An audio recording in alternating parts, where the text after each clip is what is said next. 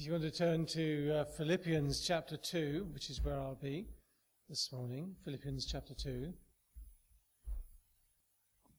Father, it's always lovely to read your word. Thank you for the Psalms that speak so warmly and strongly of who you are. Thank you for the letters, Lord, that help us understand what it is to be a man or a woman of God living in your world in a way that pleases you. Thank you for your word, Father. Thank you for the process by which it lays on our laps now, those who have safeguarded it through the years. Thank you that we can read it in our own language and your Holy Spirit can lead us into truth. The truth that sets us free, liberates us, gives us light, brings life. Thank you, Father, for your word. In Jesus' name, Amen. Verse 19, Philippians 2, verse 19, Paul continues and writes, I hope in the Lord Jesus to send Timothy to you soon, that I also may be cheered when I receive news about you. I have no one else like him who takes a genuine interest in your welfare, for everyone looks out for his own interests, not those of Jesus Christ. But you know that Timothy has proved himself, because as a son with his father, he has served with me in the work of the gospel. I hope, therefore, to send him as soon as I see how things go with me, and I am confident in the Lord that I myself will come soon. But I think it is necessary to send back to you Epaphroditus, my brother, fellow worker, and fellow soldier, who is also your messenger whom you sent to take care of my needs. For he longs for all of you and is distressed because you heard he was ill. Indeed, he was ill and almost died. But God had mercy on him, and not on him only, but also on me, to spare me sorrow upon sorrow. Therefore, I am all the more eager to send him, so that when you see him again, you may be glad, and I may have less anxiety.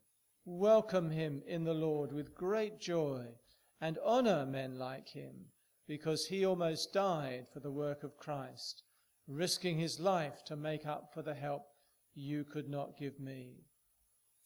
Paul goes on to say in what is now our third chapter, finally, my brothers, rejoice in the Lord. And he sounds like those preachers who say, lastly, and then they carry on forever, don't they?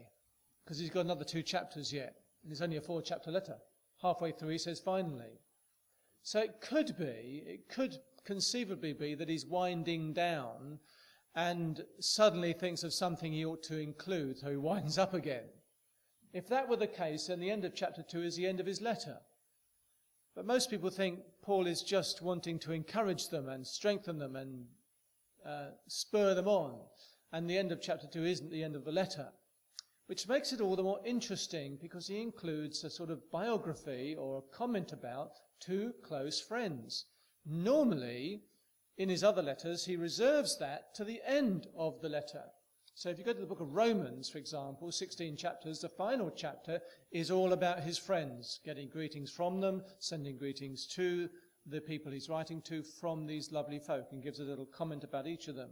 The end of 1 Corinthians 16 includes much the same. It's the end of the letter. Colossians is much the same. But in Philippians, he includes it in the middle of the letter. So it's always asking the question, why? Why does he move it from being at the end of the letter, which it could easily have been, to the middle of the letter? Well, earlier in this letter, he's been speaking to them about living a life worthy of the calling they've received. In chapter 1, verse 27, he says this Whatever happens, conduct yourself in a manner worthy of the gospel of Christ. You remember, of course, that they haven't got a gospel yet. The gospels have not yet been written. So they can't turn to their gospels and read what it is to be a minister of the gospel. They have not got those documents yet. They've only got letters from Paul so far. And the chances are the Philippians will only have this letter. They won't have any others. Put yourself in that situation. How would you know how to live a Christian life if you didn't have your Bible? You'd find it quite difficult, wouldn't you? The answer to the question. Why does it say, um, why does one version say he, well, I forget what it says, he, that hag Egypt, anyway. There's a question, someone, and someone, rightly so, picked up the scripture and said, this is what actually the more authentic version says. The message is a paraphrase trying to give us over the point of the passage, but you went to a phrase because then we feel we understand it a little more. A little more digging would have done the trick, wouldn't it? To understand what it's all about. How would we have done that without the Word of God, which they don't have? So their question would be, well, what does it mean to live a life worthy? Or how to live, how to conduct ourselves in a manner worthy of the gospel? So he's spoken about unity in the Spirit. He's spoken about courage in their suffering. He's talked about having no selfish ambition or vain conceit. He spoke about humility, considering others better than themselves. He spoke about looking out for the interest of others, all that at the end of chapter 1 and beginning of chapter 2. And then he goes into this lovely hymn about Jesus, because Jesus, of course, is the example of what it is to conduct ourselves in a manner worthy of the gospel of Christ. And we have those lovely verses in chapter 2. He's the best and greatest example. But Paul chooses to include his friends here at this point, I believe, because they also illustrate what it is to conduct themselves in a manner worthy of the gospel of Christ. So he just highlights them here and says quite a bit about them. The story is, of course, that Philippi, we know that before, had a church planted in Acts chapter 16. The chances are Paul hasn't been back there since this time. Possible, but thought not likely. He's now in prison in Rome, and the Philippian church have a soft spot in their heart for Paul because he planted the church. And people who have a big part to play in your spiritual life, or places that have a big part to play in your spiritual life, will always be very important to you.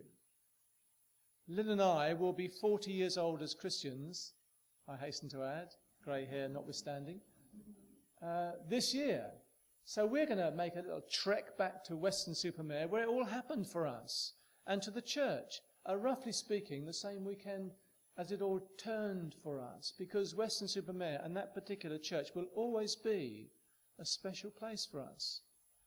The man who was the one who brought us to the faith and his wife were key people in our early discipleship, both now with the Lord. We were able to get to both their, no, just one funeral. We were unable to get to the other funeral. Great disappointment. But they will always have been special people for us. Paul is a special person for the Philippians. So when they hear he is in prison, they immediately do something about that.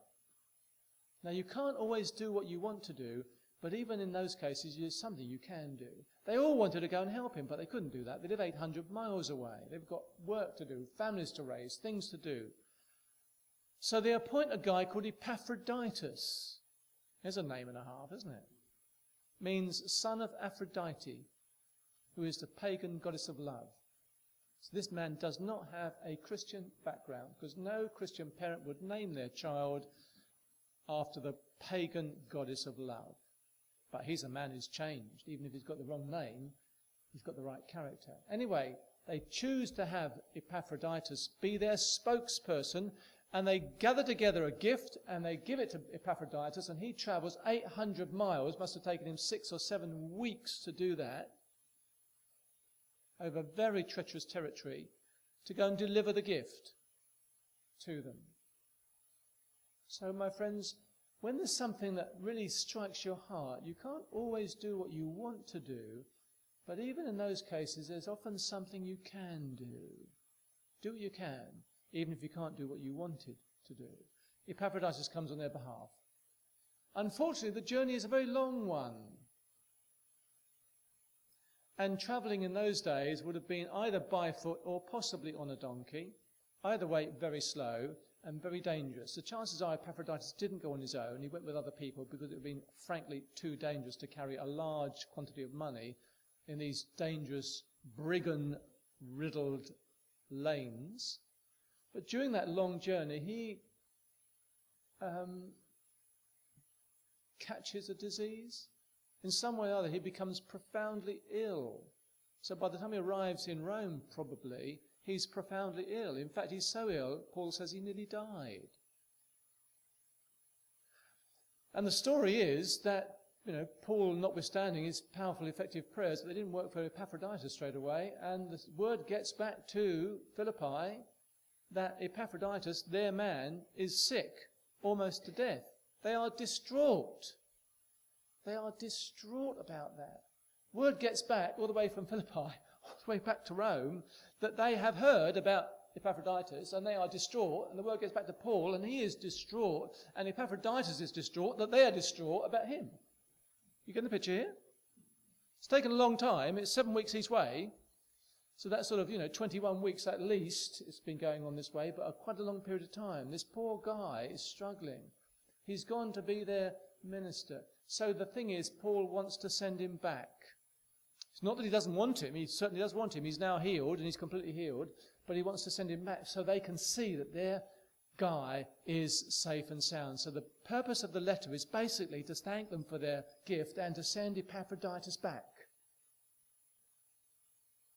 Whew, that was a lot, wasn't it? Just to give that. But that's the background of it, okay? So he's going to send Timothy. Now, Timothy, you know, joined Paul in Acts chapter 16 just before they went to Philippi. So, Philippi was the first place Timothy had an experience of church planting. He saw Paul do it. He was a very green, if you like, apprentice in those days. And he saw Paul plant the church with Lydia and the other ladies at the river, and then it obviously got a bit further on. And then he and Paul left and went on, and the church has grown since then. So for Timothy, it is a very special place. And Timothy really does care for the same church. Wouldn't it be the case?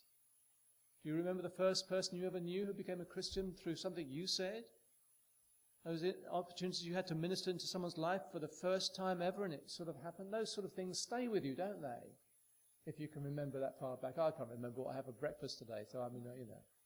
But sometimes you can remember those things, can't you? Timothy has a very close connection so Paul is going to send Epaphroditus back with Timothy, because Timothy has been with Paul all those years. Something like 10 years on now.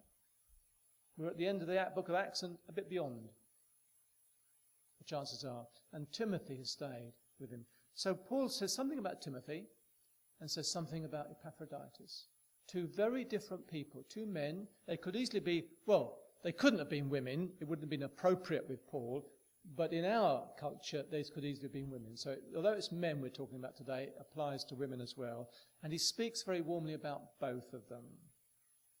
Timothy models the kind of life that sticks with others through thick and thin. Isn't that right? He's seen Paul through, if you want to read, not now, obviously, we haven't got time to read now, but Acts chapter 16 right through to the end. Paul, Tim, Paul and Timothy have been closely involved. Not necessarily all the time, but Timothy's been with Paul through the ups and downs of ministry, and it's been up and down. It's been up and down. He's been through the second missionary journey, probably the third missionary journey, probably was involved or went with Paul to the council, um, and, and on through his um, imprisonment and so forth, and probably on the shipwreck as well going through. Timothy joined him through thick and thin. And Paul speaks about him as one who has been proved. He has proved himself. It's the word you would use if you were refining gold or silver, which is a careful process that takes time. And here's the thought. Timothy demonstrates that you don't come to spiritual maturity overnight, do you? It takes time, a long time. In fact, it'll take the rest of your life to become as holy as God wants. By the way, God wants you holy, not happy. Happiness is a byproduct of holiness. It's not the one we go for. Holiness is what God is going for. Happiness derives from that because when we're holy, we see God, and wouldn't we be happy then? So happiness runs off holiness, not the other way around. And Timothy demonstrates this long term commitment to conducting himself in a manner worthy of the gospel of Christ, in good circumstances and in difficult circumstances. He's been watching Paul. Paul writes to him two very intimate letters and speaks in those letters and encourages Timothy to preach the word and teach the word and do the work of the ministry and be an evangelist and all that sort of stuff. And he says, and you've watched me through the ups and downs of work. You've seen my life as well. And Timothy has. And he's proved himself to be worthy of the gospel. As a son with his father, he has served with me in the work of the gospel. The word he used for served, of course, is the word which we get slave from. If you were to use the phrase slaving at a hot stove, then you're using it in the right way, but it comes over with a negative connotation, doesn't it? You know, slaving at a hot stove, you wish you'd be anywhere but at this hot stove, right? But Paul uses it here as an honorable term. He has served with me, slaved with me for Jesus. We are nothing but the slaves of the Lord. But actually, it depends on who you are slaving for. That's the key, isn't it? Who wouldn't want to be a slave of Jesus Christ? Whom to serve is perfect freedom and joy and delight. So I hope, therefore, he says, to send him as soon as I see how things go with me. So this letter is going to come to them when Paul works out what's going to happen to him. He's still not quite sure. Is it going to end badly on earth for him? He's going to end up in glory? Or is it is his life going to continue? He doesn't know, and he's not going to send Timothy until he knows. So Timothy might go as his ambassador, taking his word from him. He might go as his representative, because Paul is no longer with them. Either way, Timothy can be entrusted to represent, to stand for, to speak on behalf of Paul. And if Paul is still alive, of course, he wants Timothy to come back and tell him what's happening in Philippi. So Timothy would take the letter and explain the letter and explain what Paul is on about to them. So they'll have this letter, they'll read it together, and Timothy will teach them from this letter. They will say, What does he mean when he says this? And what does that mean? And all the other questions that will come out. And Timothy would have the joy and responsibility of teaching them from Paul's letter. And they will hold on to that letter preciously. It will mean everything to them. Eventually, it will be safeguarded, and the early fathers would collect that letter among others and say, This is worthy of putting in the New Testament. We recognize something special about this letter. So Timothy has that responsibility. He will be, in our language, a full time Christian worker. I hate this terminology because it's crass, but it you makes the point. He's a preacher, a pastor, an evangelist, a minister, okay?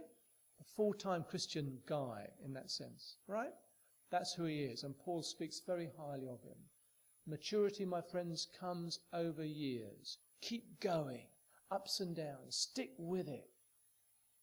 We live, one person described churches in East Sussex years ago to me as occupied by butterflies who move from one church to another, to another, to another. The moment they don't like something, they move to another church. It's not like that here, is it? We stick with it through thick and thin, don't we? We stay with it. Because life goes up and life goes down. And you stick with it, don't you? Because that's how you become mature. Not by moving, moving, moving, moving. Of course, when God tells you to move, you move. But until that happens, you stick with it, don't you? You stay with it. Because that develops maturity. Epaphroditus, on the other hand, is a completely different kind of guy.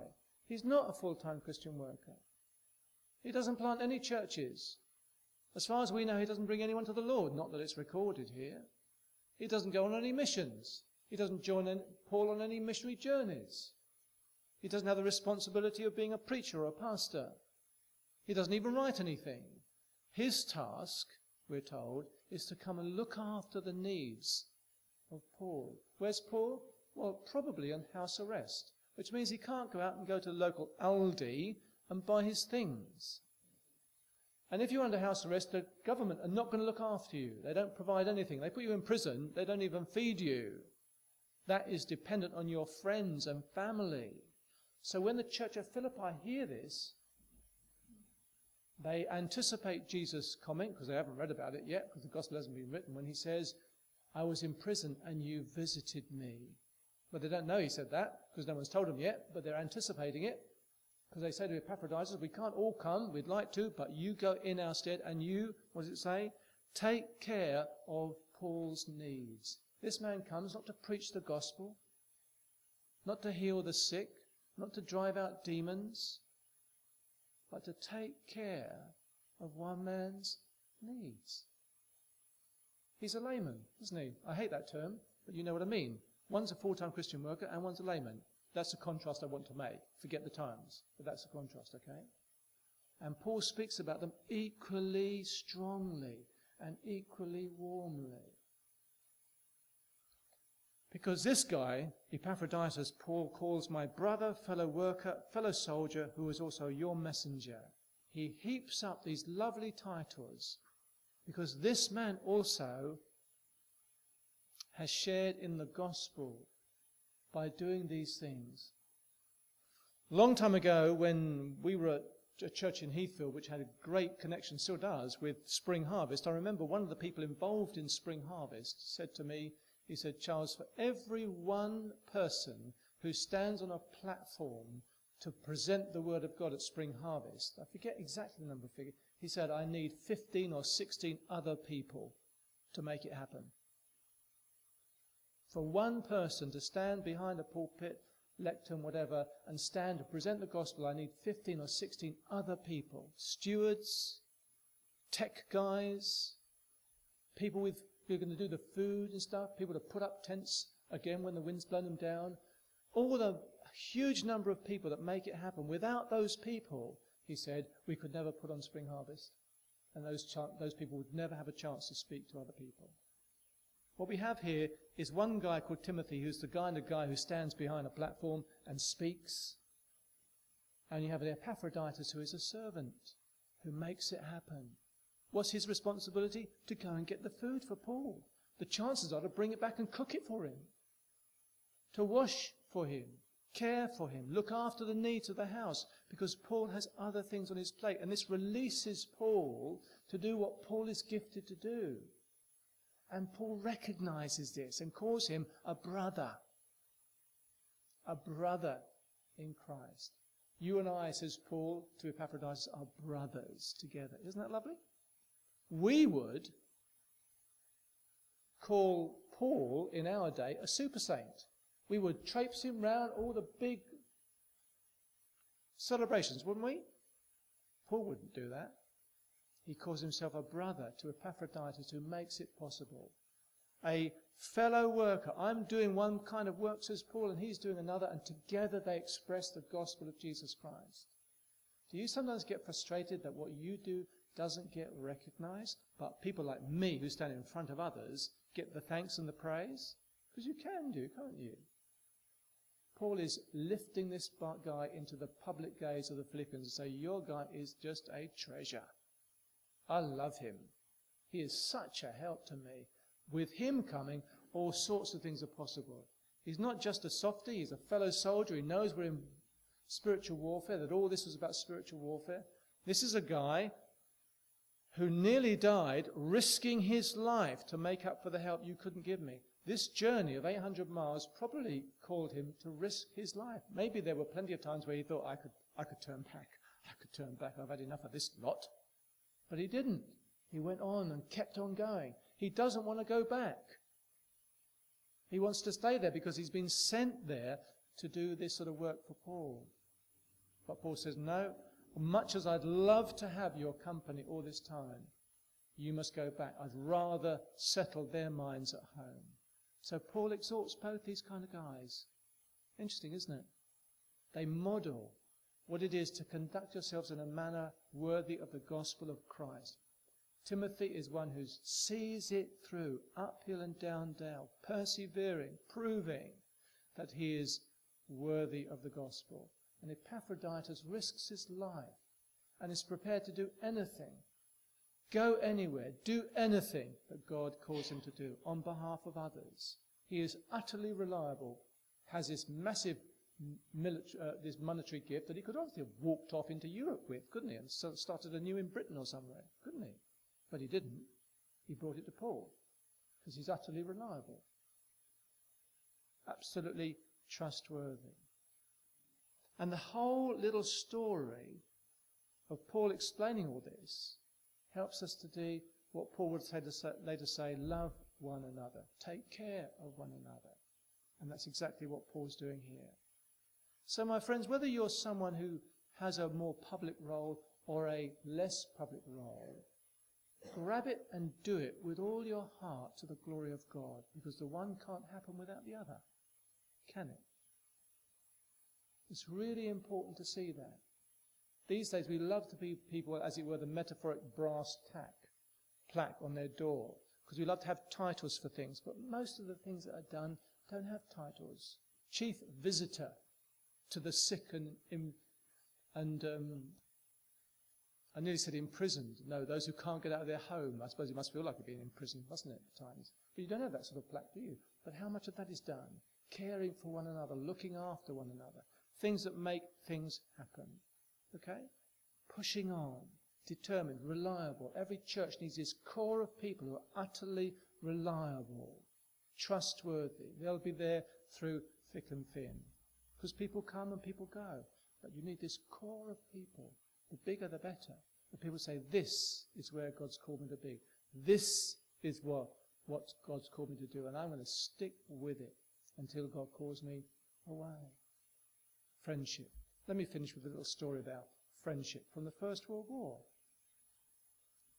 One night, as the struggle settled into trench warfare, a lieutenant commanded his men to sneak across a field and attack the enemy. Obeying the officer's command, the men inched their way out of their safety and began to crawl toward the enemy. Suddenly, gunfire rang out. Bullets flew in every direction. The frightened men scurried back to their own trenches as quickly as they could and hunkered down.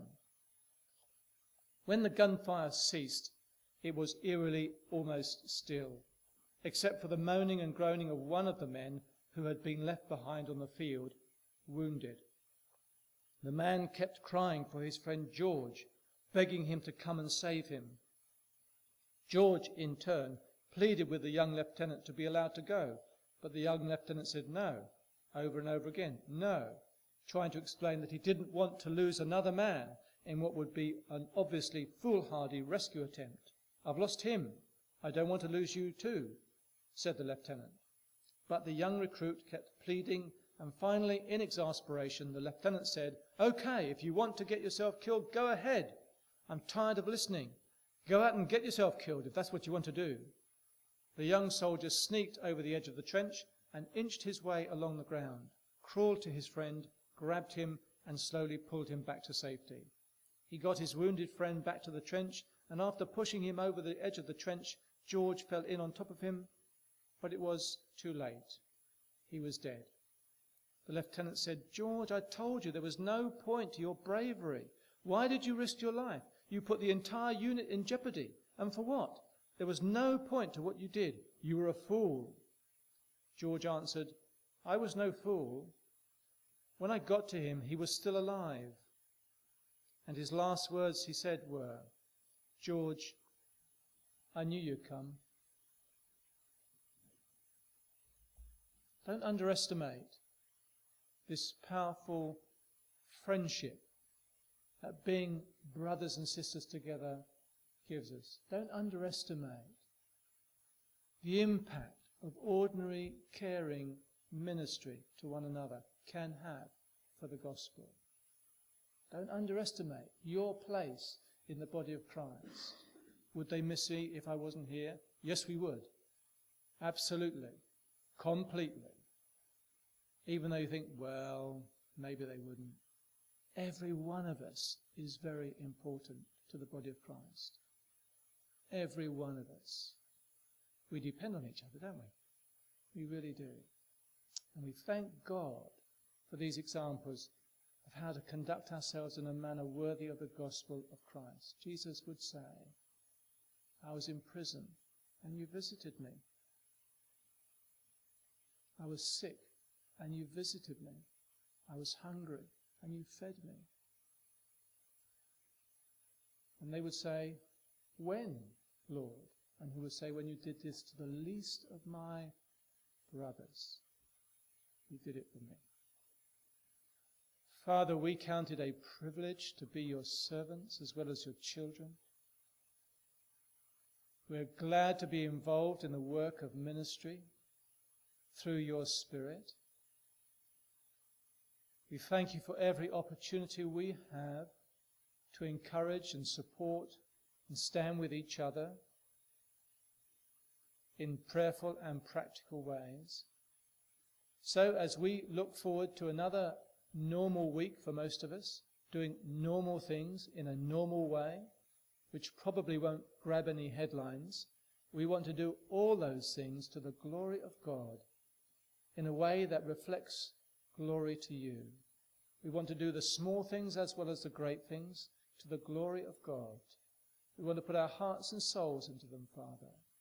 Not just, not just, Lord, to give you a whole special series of events, but to express our love for you in the way we treat each other and love your world. So fill us, Father, with your Spirit, so that we may serve you with gladness and joy wherever you send us and whatever you give us to do. In Jesus' name, Amen. Things before we come to our final hymn. Uh, the first one is would, Harry, would you like to give thanks for the collection and, and anything else that's on your heart, please? I think actually Charles would be quite pleased I didn't share this before. he said, I was watching a video this week and um, it was about what God's doing in the world. And there were these two Indian guys. One who, um, who uh, was um, blind, but his legs worked fine. And the other guy who was lame. And they both wanted to preach the gospel. And they both went around the villages. So the guy who was blind pedaled the bike. And the guy who could see but was lame, he steered. And I thought, what a wonderful picture of, of, of the church and how we should be. And so often we look, we, we, some of us just want to be perfect before we can be used by God. But actually, what God wants us to do is not compete with one another, but to support one another, which is exactly what Charles was saying. And, and I was just blessed by that. And really, God pointed to me how much I had been relying on my healing rather than on, on, on Him. And that I've almost made an idol of being healed. And I've gone, got worse, which is, which is fine. Because the thing is, God will still use me. Doesn't matter how we are. And for each one of us, we need to see that we are important. That's really just saying again what Charles has said. Okay. But if you've ever been to Weston-super-Mare, as Charles said, I hope you were listening at that point. It's sometimes called Western Super Mud, because when the tide goes out, and this is true, you cannot see the sea. Somebody once described Weston-super-Mare as in these words that one day the tide went out and didn't come back. So that's where you met with the Lord. So that's an interesting place. Jenny, would you like to join with me, please? Next Sunday, uh, there will be a time in the communion service and so on, that there'll be a time of, uh, of, of the oversight, really reporting on, on the really good visit we had from, uh, from uh, uh, Dr. Paul. Um, but it was clear from the advice from Dr. Paul, and also we liaised with Charles as our mentors, that it was the right thing to do um, to set a date that would be the point at which Jenny and I would leave the ministry here. And we prayed about this, and I met with the oversight in the week, and we had, I think, a very powerful meeting, in my opinion. It worked, there was such a unity of spirit. And the decision that we came to mutually was that our last service here will be on December the 27th. In other words, we will be with you up to Christmas, the busy period. But after Christmas, we will finish. Um, so when you come to the Breakfast Club in January, Jenny and I will not be there. But the following week, the following week afterwards, which I think is January the 10th, we will have something that Dr. Paul called a valediction service. I called it a Martin Baker ejection service, but he seemed to think there's valediction. So we were called by God to be with you, and you prayed and commissioned us at that service, which uh, Peter McIntosh kindly took. Therefore, we think it's right that as we're now called away, as you seek new, younger people to come in and take on the work that we've done to this point, that we would wish to be relieved of the responsibility of being pastor and pastorette, or whatever the phrase is. Um, as you know, it's always been a, a two-way thing right from the beginning. Um, that it's right we have that service to, to relieve us. The other thing that I've agreed with the, um, the oversight is in that period, which may not be short, it's, John will say more about it on the advice, as you seek other people, um, I will be available to do everything that you want me to do in the ways of baptisms, funerals, or as I jokingly said as well, bar mitzvahs, whatever you want me to do, I will be available for you to help you for those sort of things. Particularly the funeral area, I know is is an area of difficulty. Um, but anything else that I you call upon, we will be available, um, providing we are. But I just wanted you to know. And um, do you want to say something to the church about it? My wife can't speak, um, so I want you to know that we have prayed about it. We are at peace. We feel it is the right thing to do. Um, if you're saying, what are we going to do? I think Jenny has probably said to more than one of you, we have a blank sheet of paper. We have a white ceiling. We do not know. We feel the Lord is saying a, a period of rest for a thing, but that's all we can tell you in all truth. Yes? So is there anything else you want to say? I'm not used to this. Yeah, we've both been attacked in the throat. We didn't have it, so just pray. Can you pray for us? Because it's not just a matter of leaving the ministry here. We need to find a church home. Um, and that is not easy. There are many churches which do not preach the gospel, who, which we would not be comfortable with. And then the other thing I would ask you to pray about, and we've had two examples which are difficult, is because you come out of leadership, you go into a church, and then the leadership there, or particularly the vicar or pastor or something, feels threatened, and there are difficulties, and that's caused problems. And in two cases, I know people have had to leave that church. We don't want to get into that situation. We want to find the place God wants us to be. So those are the two areas. Can I just pray now and, and finish? Father, just thank you that you called us here, Lord. We just pray that your hand is going to be on that man or woman or the couple who need to follow on the work that you've started here. We praise you for all that you've done. And we just thank you for your peace in this situation. Uh, Lord, we just ask your protection over the church during this period, Lord, that, uh, that you will protect them and bless them and do mighty things for them and surprise them.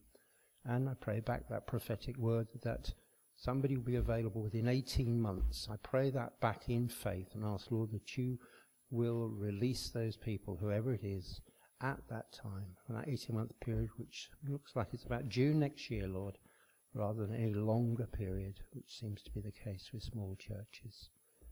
Thank you, Lord, for all you're going to do. In Jesus' name, Amen.